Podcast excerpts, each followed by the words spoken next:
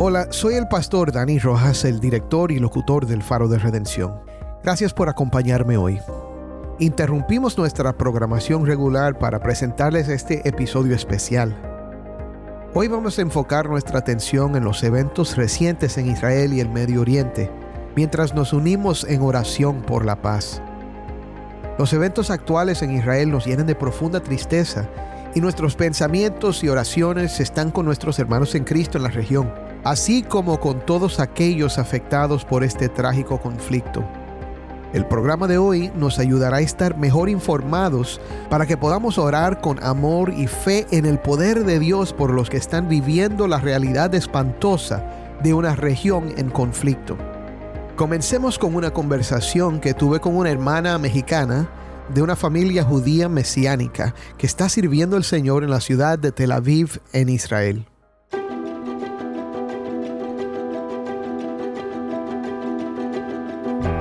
Bueno, hermanos, hoy estamos con Shoshana Birnbaum, es la esposa de Eli Birnbaum, y trabajan con judíos para Jesús y viven actualmente en la ciudad de Tel Aviv, en Israel. La tenemos con nosotros para hablar un poquito acerca de su ministerio y de lo que está pasando ahora mismo en Israel. Así que gracias, Shoshana, por estar con nosotros. Sí, tengo. Bueno, cuéntanos brevemente cómo llegaste a conocer a Jesús ¿Qué es, ¿Qué es Judíos para Jesús y cómo te involucraste con este ministerio? Primero que nada, mis papás siempre nos enseñaron eh, el Evangelio. Yo creciendo como éramos una familia judía mesiánica, judíos que conocen al, Mesías, crecimos yendo a la sinagoga en los viernes y a la iglesia los, los domingos. Realmente conocí al Señor nada más cuando yo tenía 21 años en la universidad. Tuve muchos cursos sobre filosofía que me hicieron pensar siempre me estaban eh, proponiendo teorías interesantes, posmodernismo, pero como que al final no me hacía sentido. Decía, bueno, pero si esto es lo que creo, que nada tiene significado, que el significado es lo que nosotros le damos, entonces este, vivimos en un mundo cruel, sin sentido, que no puede mm. ser. Dios tiene que existir. Nosotros intentamos salvarnos a nosotros mismos todo el tiempo y siempre y nunca lo logramos. Entonces tiene que haber alguien afuera de nuestro mundo que llegue a salvarnos. Y ahí fue cuando empecé a, buscar al Señor. Tremendo, tremendo. ¿Y cómo cambió tu vida? Ah, bueno, de la noche a la mañana, cuando realmente conocí a, Jesús, al testimonio de la Biblia, al Dios viviente, en mi vida fue otra. Que esto fue lo que me llevó a trabajar con Juice for Jesus, porque en el momento que empecé a vivir y entender el Evangelio y experienciar realmente a Dios y a Cristo, eh, mi vida cambió y ya no pude regresar a ser la misma. Dije, mm. tengo que decirle a otras personas que esto existe, que es real, no tenemos que vivir en nuestro mundo sin sentido. O sea, te dio esperanza y, un nuevo propósito.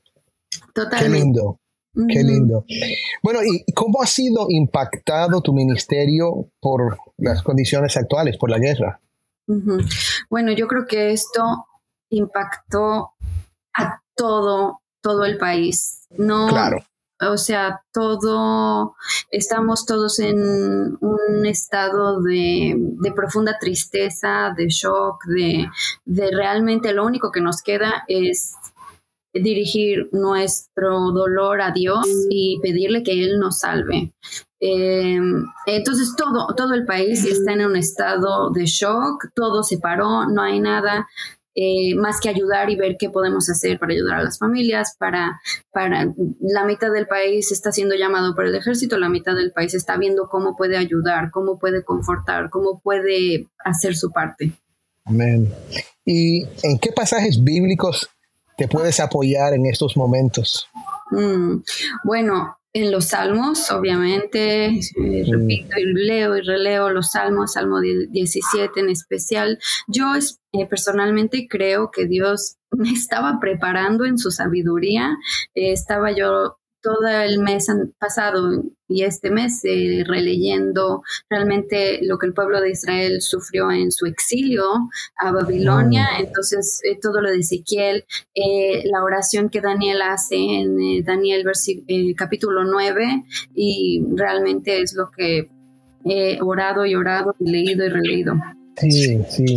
Y la palabra de Dios nos da mucho, mucho consuelo, mucha esperanza en medio de, pruebas como estas. Algo, algo quizás inesperado, aunque yo sé que, siempre se están preparando mentalmente para este tipo de, de situación, pero, pero la palabra de Dios es poderosa para sostenernos. Amén. Es lo único que tenemos. Es lo único real en esta situación. Una pregunta y creo que esto es lo que nuestra audiencia quiere saber. ¿Cómo podemos nosotros en este momento orar por tu ministerio y, por Israel y, por la situación también? ¿Cómo podemos orar? Bueno, ahorita todos nuestros esfuerzos realmente han sido en ayuda física. Eh, hay muchas bases de soldados que piden cosas eh, básicas, eh, comida, ropa, diferentes cosas. Así que abrimos nuestro espacio, nuestro centro de ministerio aquí en Tel Aviv y gente de nuestra colonia viene a buscar en, en qué ayudar y vienen a pedir cosas. Entonces eso es lo que estamos haciendo. Mucha oración y realmente que nos dé el valor y la sabiduría de cómo compartir que tenemos una esperanza muy grande, aunque ahorita no lo vemos, aunque ahorita todo se ve que estamos pasando por el valle de muerte, Él está con nosotros. Entonces, e, esa sabiduría para compartir y, que la gente eh, llegue a conocerlo y, y que yo creo que esto va a cambiar tantas cosas, pero que sepa su pueblo que ellos no tienen que pasarlo sin, sin él, sin su mayor refugio. Amén. Sí, estaremos orando por eso, entonces que el Señor les dé fuerzas, que les dé mucha sabiduría y, y como oró el apóstol Pablo, que se abra una puerta a través de, de esta tragedia para el Evangelio, para lo que ustedes están haciendo, lo que los ha llamado a hacer. Mm, amén. Amén. Gracias, Shoshana, por estar con nosotros y tomar de tu tiempo para compartir un poco acerca de, lo que está pasando. Y realmente nuestras oraciones ya están con ustedes. Yo me imagino que los que están escuchando ahora mismo esta conversación puedan orar por Shoshana, puedan orar por Eli, puedan orar por todo el pueblo de Dios que ahora mismo se radica en esa parte del mundo y, por supuesto hay cristianos, hay creyentes en Yeshua, tanto en Israel como en Palestina. Así que estamos orando por ellos también, que, que no pierdan la esperanza, que no pierdan la fe, que el Señor los proteja. Amén, amén. Y que en todo Dios sea glorificado y el nombre de su Hijo sea exaltado. Amén. Gracias, hermano. ¿Tiene alguna última palabra, alguna otra cosa que quiera decirle a nuestra audiencia? Eh, no, de verdad, muchas gracias por el interés, por preguntar cómo estamos, por sus oraciones que son preciosas y las sentimos, de verdad las sentimos. Tal vez ustedes se preguntarán en su casa, es que ¿cómo, cómo le hacen? ¿Cómo tienen fuerza? No tenemos fuerza, Dios nos las está dando todos los días y parte grande de eso es porque ustedes todos los días oran por nosotros, por nuestra protección, porque la voluntad de Dios se haga y, y amén a todo lo que oraste, hermano, de verdad. Amén. Bueno, Shoshana, gracias y shalom en Yeshua. Shalom. Amén.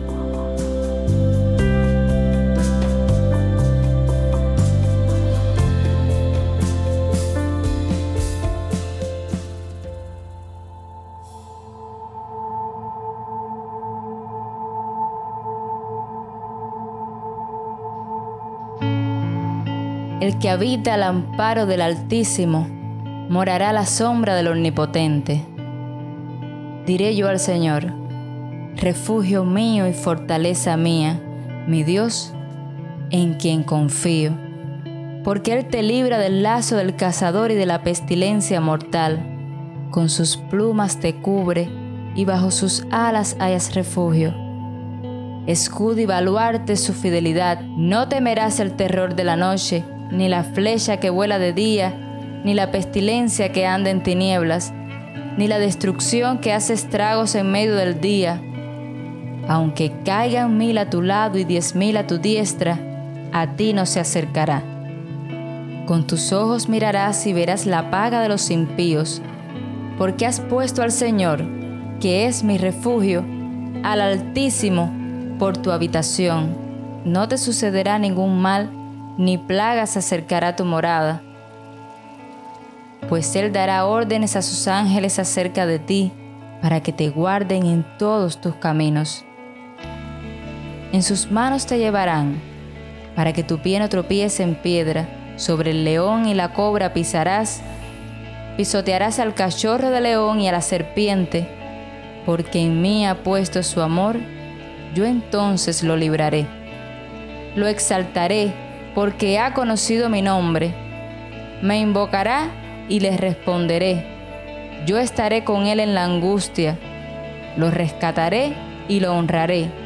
Lo saciaré de larga vida y le haré ver mi salvación.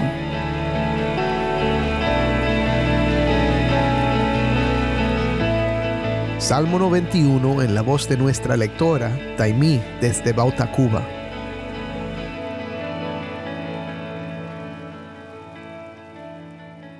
Tenemos con nosotros a Jesse Rojo. Jesse es un nativo de Nueva York de ascendencia dominicana y es defensor de derechos humanos y director de asuntos hispanos en The Philos Project o Proyecto Philos. Él ha sido un pionero en programas bilingües para involucrar y educar a la comunidad hispana cristiana sobre temas relacionados con Israel. Jesse forma parte de la Red Internacional de Plantación de Iglesias de Tim Keller Redeemer City to City. En el programa de hoy, eh, mi hermano, queremos ayudar a nuestra audiencia a informarse acerca de lo que está pasando en estos momentos en Israel. Nos escuchan personas alrededor del mundo de habla hispana y aunque muchos no podrán ayudar con algún apoyo económico, el pueblo de Dios puede y debe orar. Y bueno, esa es la introducción. Gracias por acompañarnos hoy, Jesse. Así que me dijeron, me dijeron que estabas a punto de ir a Israel con un grupo de pastores cuando comenzó el conflicto. Eh, ¿Es cierto? Así es, Dani. Estuve a punto de ir a, Israel en la mañana del sábado. Jesse, ¿qué pensaste y sentiste? Eh, me despertaron Vamos a ponerlo así, mm. o sea, me desperté con un celular inundado de mensajes y llamadas.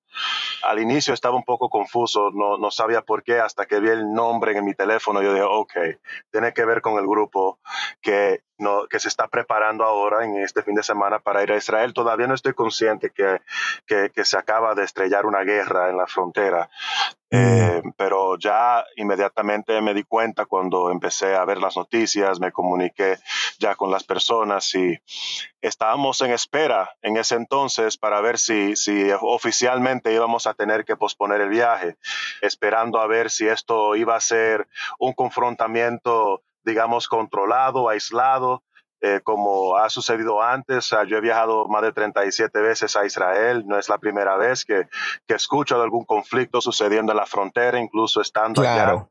Entonces estamos viendo si, si es uno de esos casos, pero lamentablemente empezamos a darnos cuenta que no, que este, esta vez era diferente y, nos dimos cuenta principalmente en, el costo de vida humano.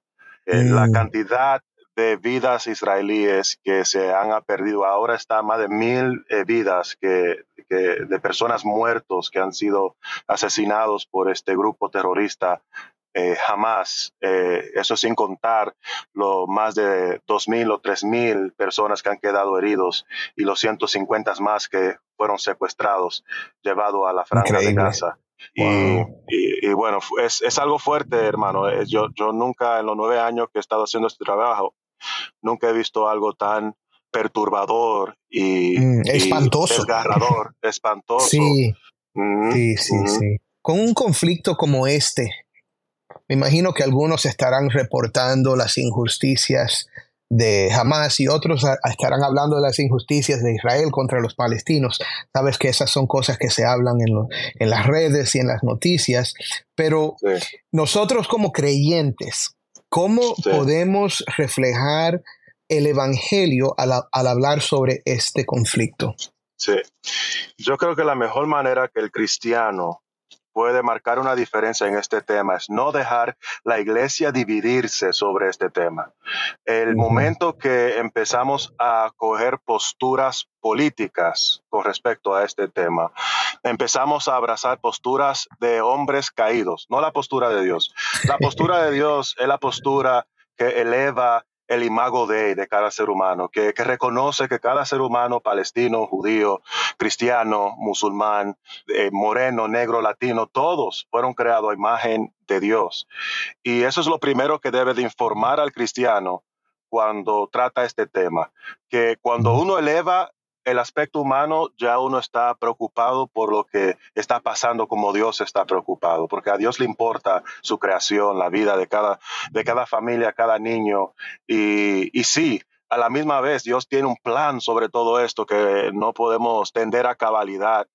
Eh, claro. Solamente ver este tema en términos conceptuales e ignorar la realidad geopolítica. Hay una realidad mm. humanitaria eh, mm. y, y, eso debe de crear en nosotros cierta sensibilidad cuando hablamos del conflicto israelí-palestino. No es que los palestinos son estos o que los judíos son estos, no. Estamos hablando en términos generales y en términos muy imprudentes e indiferente al sufrimiento a, estas comunidades. Y no todos los palestinos odian a los judíos, sino todos a los judíos odian a los palestinos. Pero ¿qué pasa? Que los canales de medios de comunicación muchas veces resaltan esos, e, e, esos aspectos para, para crear contenido virales, ¿verdad? Para, para eh, para que la gente lo vea. Eh, una de las cosas que yo encuentro que es más eh, deprimido es navegar los medios de comunicación o los, las redes sociales, porque es que las redes sociales nada más promueve mala noticia o es lo que más le gusta promover, es la mala noticia. Y el cristiano no importando la circunstancia, no importando la crisis que podamos estar viviendo, siempre debemos de mantener la cabeza en alta, porque abrazamos una esperanza que es perdurable, no importando la circunstancia, que es que el reino de Dios algún día va a consumir todo el, todo, toda su creación. Y su iglesia es su, em, su iglesia es su, su embajador, su, su embajada que está representando esos valores del reino. Y, si los cristianos no lo hacen en este tema, que es un tema tan bélico, tan polémico, tan global, eh, nada más uno tiene que ver las noticias y ver cómo todo el mundo se ha conglomerado para hablar a favor de los palestinos o a favor de los Israel, de, Israel. Y en muchos aspectos se, han armado eh, confrontaciones eh, también peligrosas. Entonces, estamos hablando que, que, tenemos que ser una luz, una voz de sanidad, de sabiduría, en un tema tan complejo y tan eh, emocional, tan delicado, ¿verdad? Es como caminar en, una, en un campo de minas. Una persona sabia no, no, no, no se va a poner a correr a correr carretera en un campo de minas, no, va a tomar... hay que caminar con mucho cuidado. Con mucho cuidado, con mucho cuidado. Eso es lo que tenemos que hacer. Amén.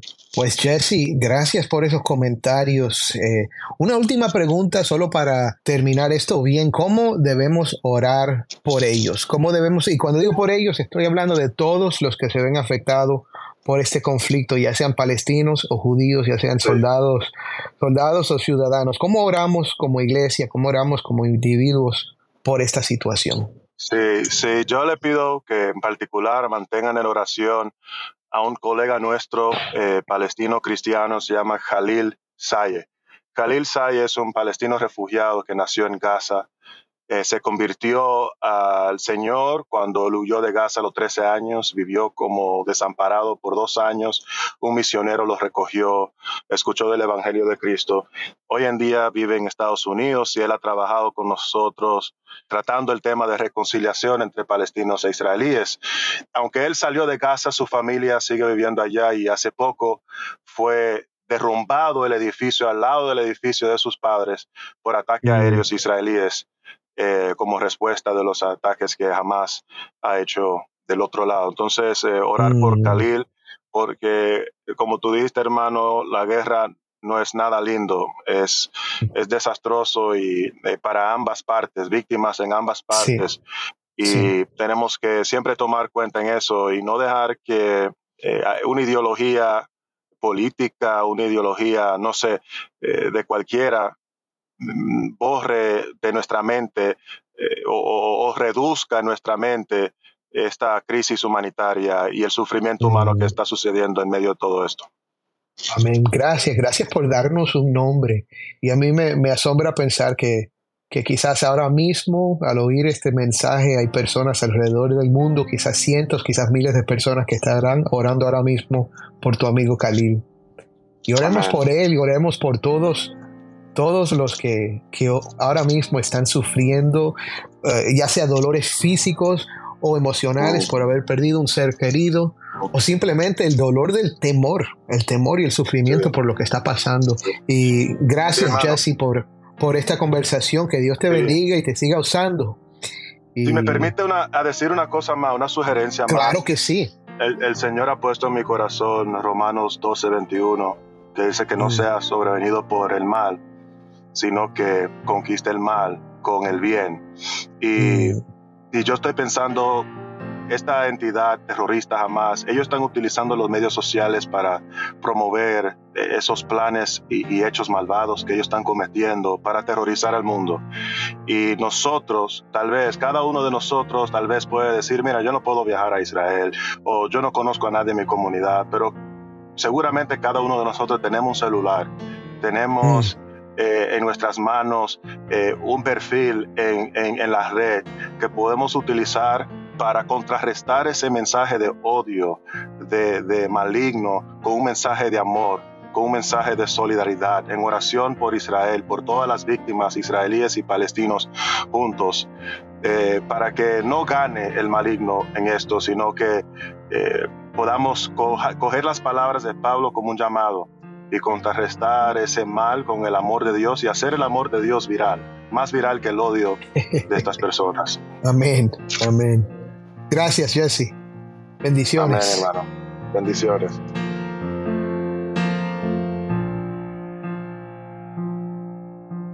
Mi hermano, ¿qué hacemos con toda esta información?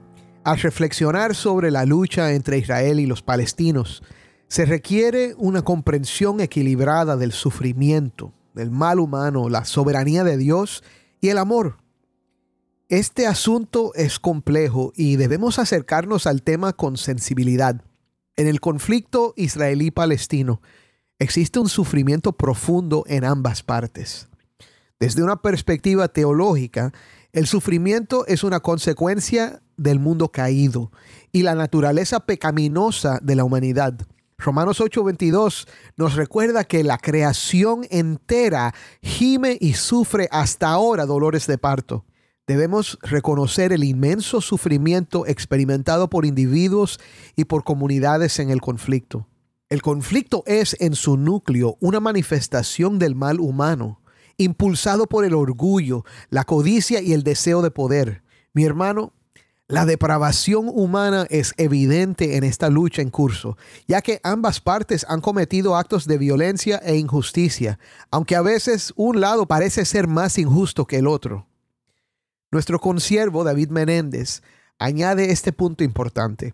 A la misma vez, bajo lo que llamamos la gracia común, en un mundo caído lleno de violencia, Dios instituyó el principio de la defensa personal tanto a nivel de individuo como de familias, comunidades y naciones. Génesis 6.9 dice, El que derrame sangre de hombre, por el hombre su sangre será derramada, porque a imagen de Dios hizo él al hombre. Esto requiere sabiduría, compasión y el deseo de procurar la paz y no simplemente ejercer ese derecho sin medida. El pueblo de Israel en la Biblia, en el libro de Esther, ejerció este derecho de defensa y el pueblo fue salvo. Oremos que la misericordia de Dios proteja a los inocentes y puedan regresar a la paz temporal, que siempre será tenue en este mundo hasta el día que nuestro Salvador venga a establecer la paz y justicia para siempre. Gracias David por esas ideas. Mi hermano, como creyentes en Cristo, afirmamos la soberanía de Dios sobre toda la creación, incluyendo los asuntos humanos. Dios puede trabajar incluso en medio de estas tragedias. Romanos 8:28 nos dice que a los que aman a Dios todas las cosas le ayudan a bien. El amor de Dios como se expresa en Juan 3:16, nos recuerda que Dios amó tanto al mundo que dio a su Hijo unigénito. Este amor se extiende a todas las personas, incluyendo israelíes y palestinos. Es esencial enfatizar que el amor de Dios no se limita a un grupo. sino que abarca a toda la humanidad. Este amor debe impulsarnos a buscar justicia y paz para ambas partes en el conflicto. Sin embargo, el meollo del problema es el pecado, caracterizado por darle la espalda a Dios y al prójimo en enemistad. El pecado ha fracturado relaciones y creado divisiones profundas. Por medio del reconocimiento de nuestra pecaminosidad y el arrepentimiento podemos comenzar a ver sanadas estas heridas, y esto es a través de la gracia de nuestro Señor Jesucristo. Mi hermano, Cristo es el único que puede traer una paz verdadera y eliminar las barreras que dividen a los seres humanos. Efesios 2.14 habla de Cristo como nuestra paz, quien derribó el muro de separación. A través de la fe en Cristo, individuos y comunidades pueden encontrar reconciliación y la esperanza de una paz duradera. Y mi hermano, mientras seguimos viendo conflictos, luchas y sufrimientos en este mundo, oremos y trabajemos por la justicia, el amor y el bienestar de todos, siempre con la fe de que Cristo es la luz y la esperanza del mundo. Ven Señor Jesús. Amén. Vamos a terminar orando por los que están sufriendo la realidad de este conflicto. Nos acompaña para esto el pastor Rubisney Pupo Calderón desde Santi Espíritu, Cuba. Padre, te doy las gracias, Señor, por tu Hijo Jesús. Gracias porque es el Cordero inmolado que quita el pecado del mundo. Muchos necesitan conocerte, Señor. Mira el pecado, la humanidad caída, cómo ha destruido, cómo ha afectado la imagen y semejanza que tú has puesto en el hombre. Tanto así que se levanta hermano contra hermano, humano contra humano, naciones contra naciones, y se levantan para destruir, para matar, para quitar vidas, para traer muerte, desesperación, desolación, tristezas, dolores. Y en estos momentos que se ha levantado ambas naciones, unas contra la otra, Israel contra Palestina, Palestina contra Israel, te ruego Señor, te suplico por la paz. Te ruego Dios que tú uses soberanamente los canales diplomáticos y que aún sin tenerte en cuenta, conversaciones, negociaciones pudieran llegar a un consenso de paz. Pero sabemos, oh Dios, por tu palabra, que esta paz si llegara puede perecer en algún momento. Por eso te ruego, Señor, que también esto sea un momento propicio para que puedan elevar su mirada al cielo, humillar sus corazones y conocer al príncipe de paz, a Jesucristo, el Mesías, el Salvador, el Señor. Y te ruego, Padre, que muchos puedan arrepentirse de sus pecados tanto israelitas como palestinos, y poner su fe y esperanza en el príncipe de paz para que la verdadera paz sea establecida en los hombres que influyan a sí mismos las sociedades, la política, y estos influyan a sí mismos a las naciones, Señor. Oh Dios de los cielos, como pueblo tuyo odiamos las guerras, los conflictos, las contiendas, tengan la envergadura o el tamaño que tengan, Señor. Te ruego, Dios, te suplico, que muchos puedan conocer a Jesucristo como Señor y Salvador y convertirse a ti en medio de toda esta situación. Y sé que tanto palestinos como israelitas, muchos te pueden conocer, arrepentirse de sus pecados, humillar sus corazones y entregar sus vidas a ti. Trae paz, Señor, por medio del príncipe de paz. Te lo ruego, oh Padre, en el nombre de Jesús. Amén. Soy el pastor Dani Rojas. Mañana seguiremos con nuestra serie de la semana Suprema Majestad, Cristo desvelado, el faro de redención, Cristo desde toda la Biblia, para toda Cuba y para todo el mundo.